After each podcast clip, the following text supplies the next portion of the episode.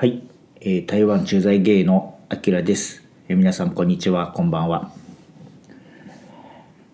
ちょっと1週間サボっちゃいまして、うん、2週間ぶりの収録をしております。はい。あの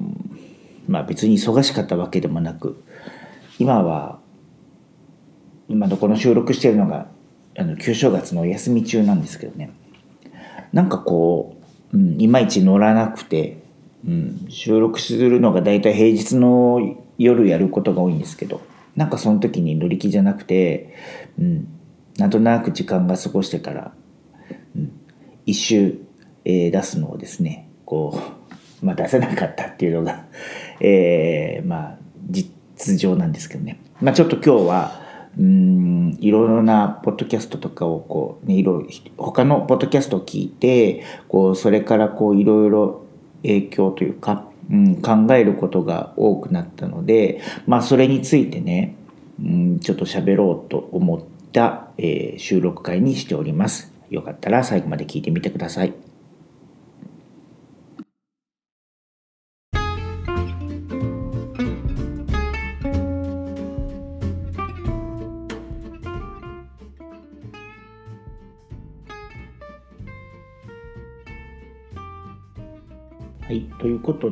今日はですねうんまあ僕のポッドキャストを聞いてる皆さんも多分ね多くの方が聞いてるでしょうと思うんですがあの人気のねポッドキャスト大場座さんの、えーエピソード68ねえー本当にこうゲイの人たちもすごくこうなんていうのかな影響を受けたというかこう何ができるんだろうっていうねそんなこう自問を突きつけられるというか、うん、そんな感じのエピソードがありましてあの僕が言うのもあれですけどこのあの大場座さんのエピソード68ではあの15歳の中学生の笹翔くんがまあねお便りを番組に出してまあそのね今自分でゲイだっていうこう性自認を認めた上でまあそれのねカミングアウトお母さんにしてまあそれがねなかなか受け入れてもらえなくてこうちょっとね今人生のねうーんなんていうのかな、まあ、死にたいって言葉をちょっとあの手紙には書いていたみたいなんですけどなんかねこう自分の人生をどう築いていったらいいのかなっていうところにすごくこう迷いというかこうあまり希望が見えないような状態の、えー中学生のこうね一人の、うんえー生き方みたいなのがねこう番組を通してこう知ることがあって、ね、自分もこうなんかその番組を聞いて、うん、いろいろ考えたんですよ。まあ僕はその笹翔くんと比べてすごく恵まれたうんなんか青年時代を過ごしてたかなと思うんですよ。そういう疎外感を感じたこともあんまりなかったしまあそもそも15歳の時にこう自分がゲイだっていう性自認をこう確固たる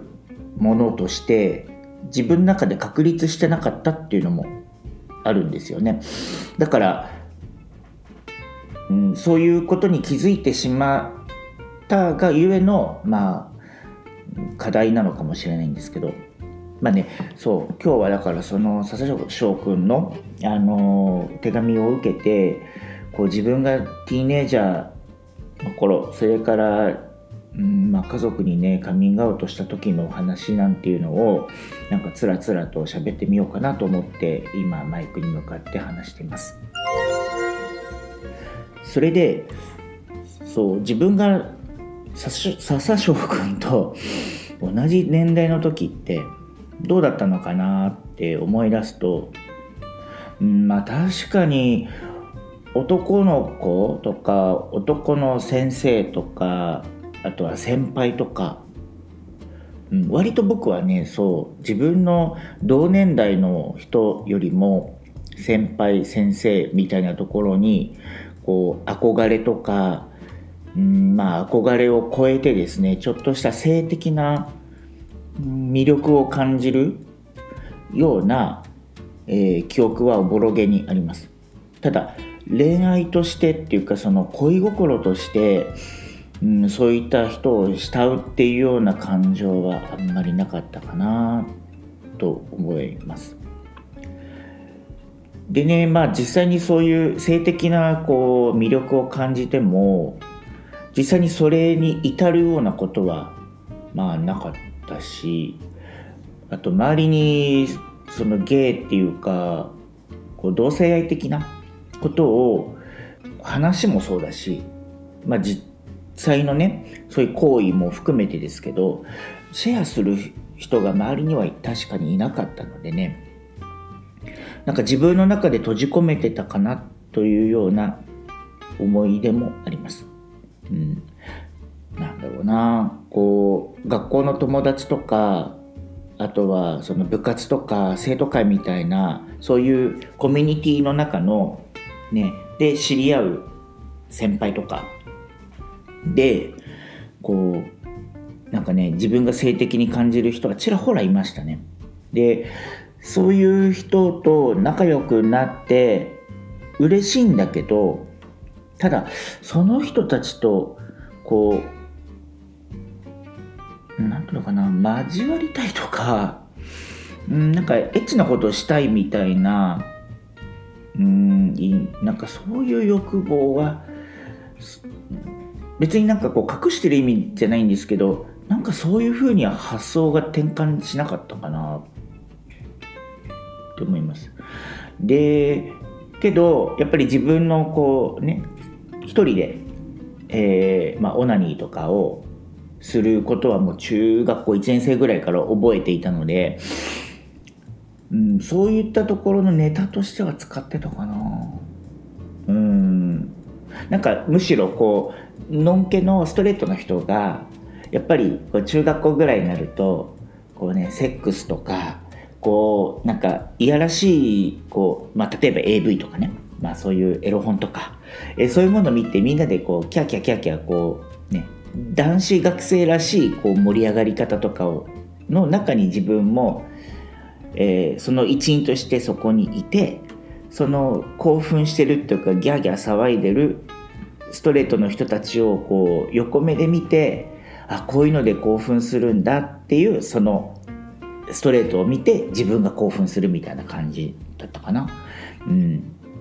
なんだけどそれ以上例えばねなんかその人たちと触れ合うこともなかったしうんねなんかそういう経験はなんか僕はなかったなと思いますね。うん、そんなんだから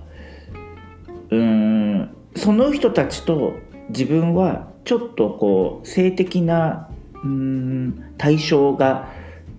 違うんだよなってことは気づいてたんですよ。うん、けどそれは言わない方がいいんだろうなっていう抑制も同時に自分では理解していてなぜかね。うん。そういうのはまだ、まだっていうか、うん、言わないのが、こう、社会生活を円満に過ごす方法みたいになんか抑圧してたですね、自分でね、多分ね。うん。やっぱりね、その、自分に自信がないのではなくて、どっちかっていうとそういうものを煙たがったりとか気持ち悪いとかあと自分その人たちのこうコミュニティとは違うよっていうなんか仲間外れ的な、えー、ことに自分が置かれてしまわないようにっていう多分防御反応だったと思うんですよね。だから、うん、その辺は自分はしたたかに賢く生きてたかもしれないですけどまあそういう何て言うのかな自分らしくとか自分がどうあるべきかみたいなことは割とうん抑えてたかな。うん。だからこう恋愛みたいな、うん、ややこしいことを自分のなんか自分がそういうややこしいことにならないようにっていう抑えもあったし、特にそう男性に向けての恋愛っていうのはその後ほぼずっとなかったですからね、うんう。ん、むしろね中学校あ高校の時かは女性の、うん、自分と同年代の、えー、高校生と2人ぐらい付き合ったりとかしててうん。なんかそういう過程を踏めばそのまず恋愛として女性を好きになってでその延長線でもしかしたら性的にも女性に興奮するんじゃないかっていうまあ強制ですよね。ができるんじゃないかって自分の中でちょっともがいたこともありました。うん、まあこれは1617歳ぐらいの時なんですけどね、うん、さして悩んでたわけじゃないんだけどそういう経験があれば自然と女子を好きになるんじゃないか。女子にこう性的な興奮を覚えるんじゃないかっていうふうに思ってた節がありますね。結果的に2人付き合ってみてそれぞれ半年とか、うん、そのぐらいのタームで結局別れちゃったんですけどでその別れるまでの間にそういう女性ともセックスをね、えー、してたんですよ。うん、ただその2人とも僕はこう行けなかった、うん、挿入まではするんだけど、うん、最後のフィニッシュがなかったんですよね。だからもしかしたらその子たちにバレてたのかもしれないけどただまあねこうコンドームつけたりとかなんかそういう演技とか含めてね、うん、今思うと本当に失礼なことしてるなとは思うんですけど、うん、なんかそういう演技とかでカバーしてもう何事もなかったようにちゃちゃっとねこうね終わった風り、うん、演技をして。でもうそれがなかったかのようなうんなんか振る舞いでねその後も一緒にいたりとかしてたんですけど、うん、なんかそういう2人ぐらいや経験があって うん自分の中ではあその性的な思考は変わんないなって、うん、1617歳ぐらいで、まあ、確信に変わったんですよね。うんまあ、そこで初めて本当に自分自身を受け入れるっていう、うん、だからそんな時かなだからそれまでは、先輩とか先生とかそういった身近のにいるこうねえー、男の人の対象は、うん、若干こう自信はなかったけど多分そうかな性的対象は男性なのかな。でもそう。それで2人女性と付き合ってそれが確信に変わったみたいな、うん、で、まあ、自分の中ではそれは自分を受け入れたんですけどやっぱりそれを外に出すっていうか誰かにカミングアウトするとかっていう勇気は本当になくてうん。やっぱりそれがなんかねこう社会的なこう生きづらさとかにつながっていくのかもしれないんですけどうん。ずっとそれはこう自分の中でこう抱え込んでましたね。けどなんかすごいそれを悶々とこう考えて悩んでどうしようもないみたいな風には自分は持っていかないでもっとうんなんか別のこと？例えばまあ17歳18歳ぐらいになってくるとやっぱりね僕の場合だと大学受験があってそれで必死こいて勉強するとかうんまあそういうことにこう自分はねあのシフトしてたしうんなんかそこでまたねこう予備校とか通ってまたね僕が結構いいなと思う先輩とまあ、一郎一郎の先輩かそうですねと一緒の授業とか受けてこうやっぱり常日頃うん一緒にこう机を並べて勉強したりする先輩とかに憧れてたりはしたんですけど、うん、でもやっぱりそれをこう外に出したりうんなんていうのかな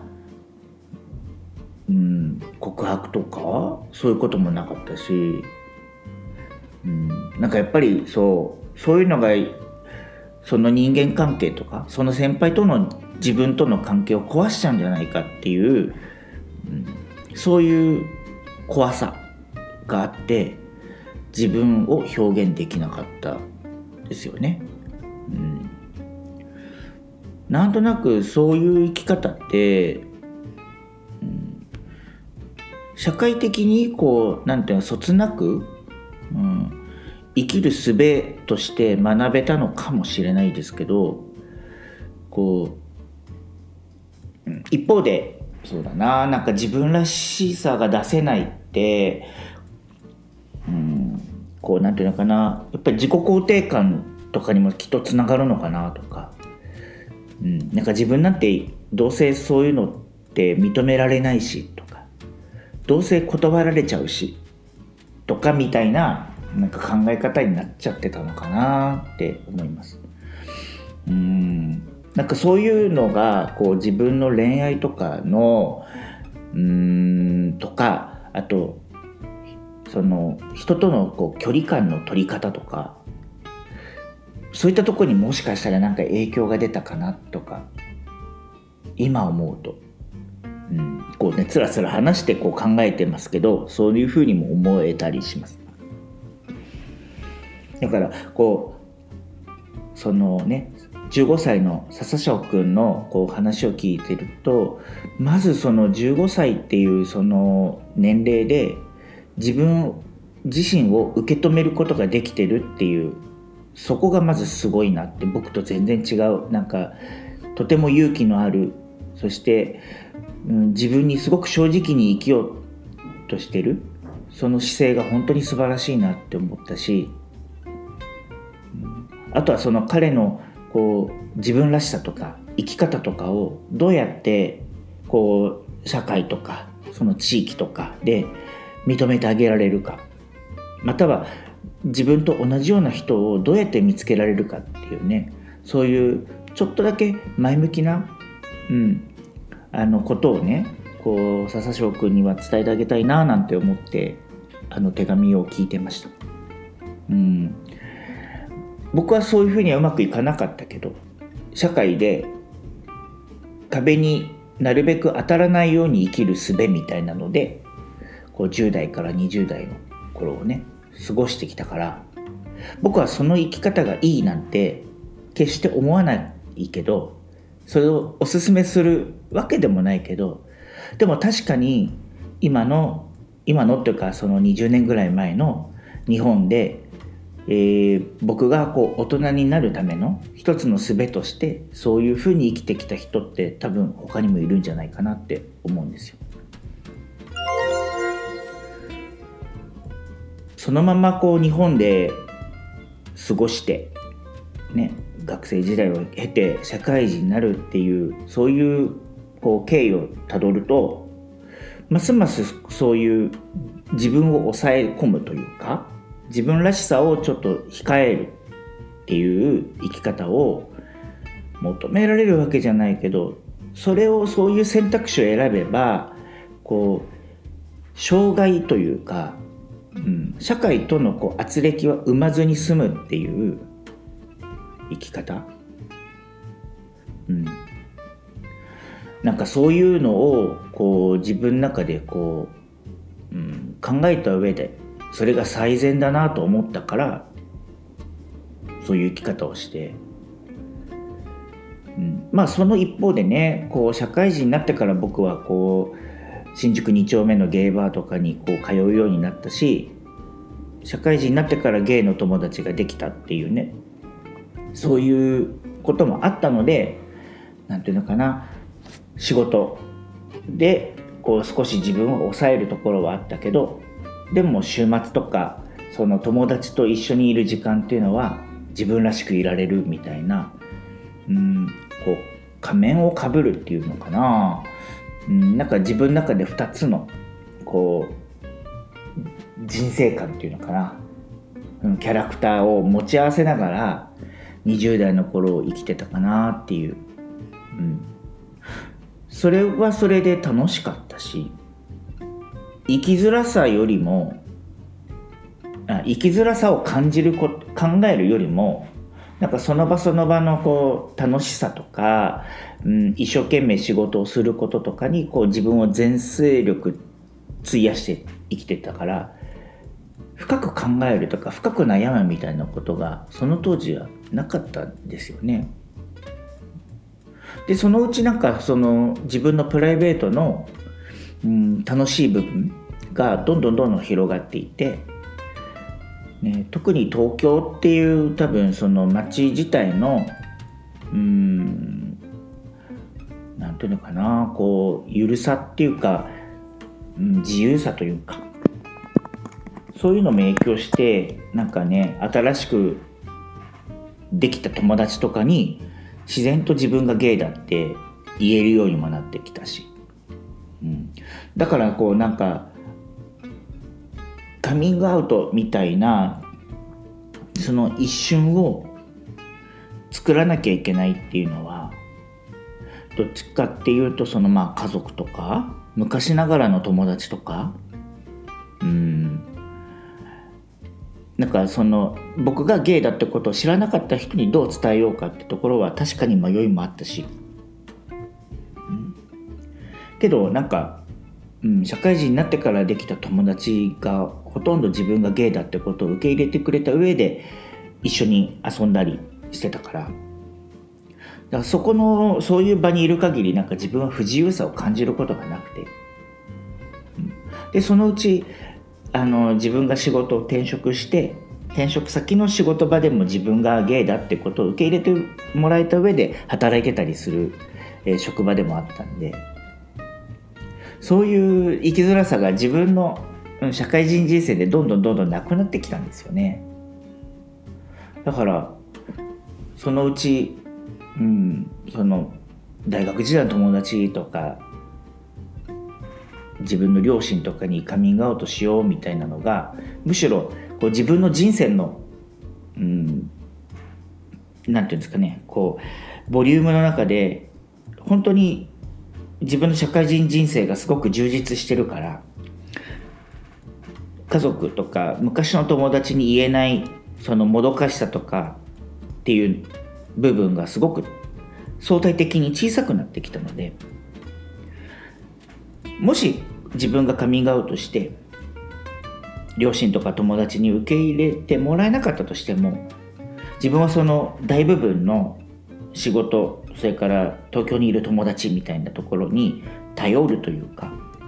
うん、自分を置いておけるそのえスペースがそこにはあるからなんか失敗してもいいかなとか、うん、なんかそういうふうにも思えるようになったのでなんかなんとなく20代の後半にね、うん、両親にカミングアウトをしてみたりとかしたんですけどね、うん。まあ、そういう流れが自然なのか、うん、最善の方法だったかどうかはこれはもうほんと人それぞれ違うから何とも言えないんですけど。僕にとってはそのだから何て言うのかな要領よく、うん、生きた生活してきた社会人として生きてきたからこそのなんかやり方だったのでうんそのまだねこう日本特に東京とか大都市以外で普段毎日生活してる人と置かれてる状況とかが全然違うし、ね、話を戻して特に15歳の中学生とか高校生って本当に自分が所属しているそのコミュニティって本当に小さいところにいるからその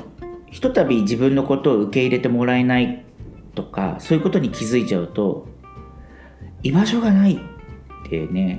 そういうふうに思ってしまう、うん、そういうふうに考えてしまうような環境になっちゃうんですよね。できるだけ早い段階で自分のことを受け入れてくれる自分の性自認を受け入れてくれるそれから性的対象があの、ね、同性であるってことも受け入れてくれる、うん、っていうのはなんかそういう、環境っていうのは、うん、早く作る方が作れるに越したことはないかなと思います。そういう場所があればそういう人間関係があれば、うん、そこから本当に少しずつですけど同胞の輪が広がっていけばいずれそれが多分自分のね自信とか、うん、自己を確立する一つの、うん、手段となって。最終的にはそれがもっと自分の自信とか自分の生き方へのこうこう周りにどんどんどんどんこうポジティブに伝えていけるような風に変えていけるんじゃないかなとか思うんですけど、えー、なんか20年前は、うん、インターネットとかあったけどでも自分がその中学生の頃ってもう30年前だもんねだそういうまあね雑誌とかはあるのはしてたけどやっぱり僕はそういうの買わなかったしそうやって同じような、うん、同性愛者の人とコンタクトを取るっていう勇気もなかったしあの頃は。けど今はねこういうネインターネットもそうだし SNS もそうだしいろんなとこでねつながれるチャンスはあるから、うん、まあチャンスがあるからイコール、うん、そのね誰とつながったらいいのかとか、うん、あとはそのネット越しっていうそのじゃなくてフィジカルに、うん、リアルな世界でつながれた方がより自分の安心感とかを感じれるんじゃないかなと思うんでね。きっかけはインターネットでも SNS でも何でもいいんですけど。なんかそこからねこう本当にリアルでうんね、恋人じゃなくてもいいからそういう同じようなうん、ね、性的思考性自認を持つ人たちとつながれるっていうことが一日でも早くできることを祈ってます。うん、まあねこれを笹生君が聞いてるとはとても思えないんですけど。でもなんか僕は、うん、そういうことができなかった、まあ、そういうことがなかった時代の人間ですから言うのは簡単なのかもしれないけど。もしねそれがうんちょっと難しいっていうことであれば、まあ、一つの手段としてはそういううんなんていうのかな社会にどう自分が適合していくかっていう生き方をうん選ばないといけないわけじゃないけど今のこの日本の社会だとそれは割と、うん、生きやすいというか、うん、なんかその方が安全な生き方。悔しいけどね、うん、そういう社会じゃない方がいいに決まってるんですよ、うん、でも明日明後日ですぐにその、ね、自分じゃなくて周りの人の考え方とか、ね、価値観って、うん、みんなでこうね共同で変革していくもんだから、うん、明日明後日ですぐ変わることじゃないんだったらやっぱりそういうなんかどうやってうまくこう切り抜けていくかっていう方法しか、うん、僕にはなかったしな、うん、そう。それがいいわけじゃないけどなんかそんな生き方をしてきたよっていう一つのね例としてね、今日は話してますけどで今僕はたまたま台湾に住んでるしその台湾と日本の比較とかね特にその同性愛者の生き方生きやすさみたいなところって結構台湾がねこう比較対象としてあのよく取り上げられることも多くなりましたよね。と特にその同性間での、えー、結婚が認められるようになってからそのこう日本の社会と台湾の社会のこう比較っていうのは結構よく見にするんですけどただ現実問題はその台湾は台湾でこうやっぱり家族っていう一つのユニットの強さっていうのがものすごく強くて、うん、日本の40年前50年前ぐらいのこう家族だから一つのなんか社会の単位として家族っていうものが揺るぎないこう強さを持ってるんですよ台湾は今でも。台北とか大きな都市にいるゲイの人たちの日々の日常の何て言うのかなこう自由な生き方っていうとこにスポットライト当てればとってもいいなと思うけれどもやっぱりその人たちが実際に今たまたま旧正月だから特にですけど家族のとこに帰ったりとか、うん、っていうねあの風習がやっぱりすごく残ってるから。そういったところに直面するそのゲイとかね同性愛っていう、うん、ことで生まれるこう家族とのね対立っていうか、えー、不協和音っていうかそういうものがねまだまだやっぱり根強く残ってるところもたくさんあるっていうのも一つの事実なんだよってことも今日はちゃんと入れといた方がいいかなと思います。うん、全員が全員あの自由なリベラルな法律に守られているわけではまだなくて、えー、そういう家族と自分一人とのこう、えー、なんかどうねそこに折り合いをつけて生きていくかっていうとこで悩んでる芸の人たちもたくさんいるよっていうそれもやっぱり一つの今の事実だしまあ台湾はだからこそその社会をどんどん変えていこうねっていうふうに今はなってる、ね、法律が先にできてだからそれによって社会がどんどん変わっていくんだっていう、うん、あの今その変革の途中だと思うんですけど。だからどんどんどんどん住みやすくなる生きやすくなるっていう、えー、社会であってほしいなと思うし。そういうふうに今進んでると僕も信じてますが、やっぱりこう田舎に帰ってね自分が一人独身というかねあの結婚もできずそれから、ね、子供も授かれずみたいなところでこう親からねあの口うるさく言われてしまうみたいな人たちもやっぱりまだまだ多いと聞きますんでね。うん。楽しく行きたいじゃないですかね。うんまあ、そんなあの結論でいいのか分かんないけど とにかく15歳のうんそのこれから社会に出ていく笹翔くんにとってね、えー、どういった生き方でもいいから未来に本当に希望を持ってね、うん、毎日過ごしてほしいと思います、うん、本当にそれが願いです、うん。こういう声が届くといいなと思いながらね今日は、えー、この収録を終えたいと思います。はい、ぜひねうん周りの、うん、ゲイの人たち結構ね番組を通して、えー、いろいろなコメントをあの番組に寄せてるっていう風にねエピソード68の次でこういろいろ紹介されてましてねやっぱりみんなそうやって励まし合って生きれるって生きていくってすごい素敵なことだなと思ってうん、それでますますこうオーバーザさんのファンにもなったし、えー、それからねそうやって番組を通してつながってるっていうねこうなんか温かみも感じるようなそんなエピソードだったんで、はい、そういった気持ちとか温度感がね、うん、笹翔くんに伝わるといいなと思っています。はい、えー、そんな感じでちょっと、うん、自分でね何言ってんのか分かんないところも多少ありましたが、え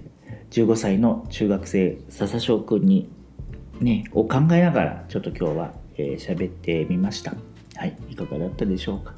はい。なんかここ何日か一人でいる時間が多かったので割と内省的なというか、うん、いろいろ考えた上でのうーんなんかつぶやきだったんですけどね。はい。